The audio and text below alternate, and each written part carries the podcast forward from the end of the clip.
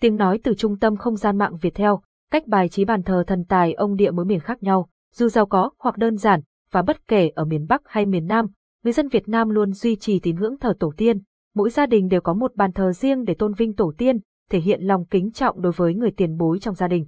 Tuy tất cả theo cùng một tín ngưỡng thờ tổ tiên, nhưng từng vùng miền lại thể hiện cách bày trí riêng biệt, phản ánh văn hóa và đặc trưng của khu vực đó.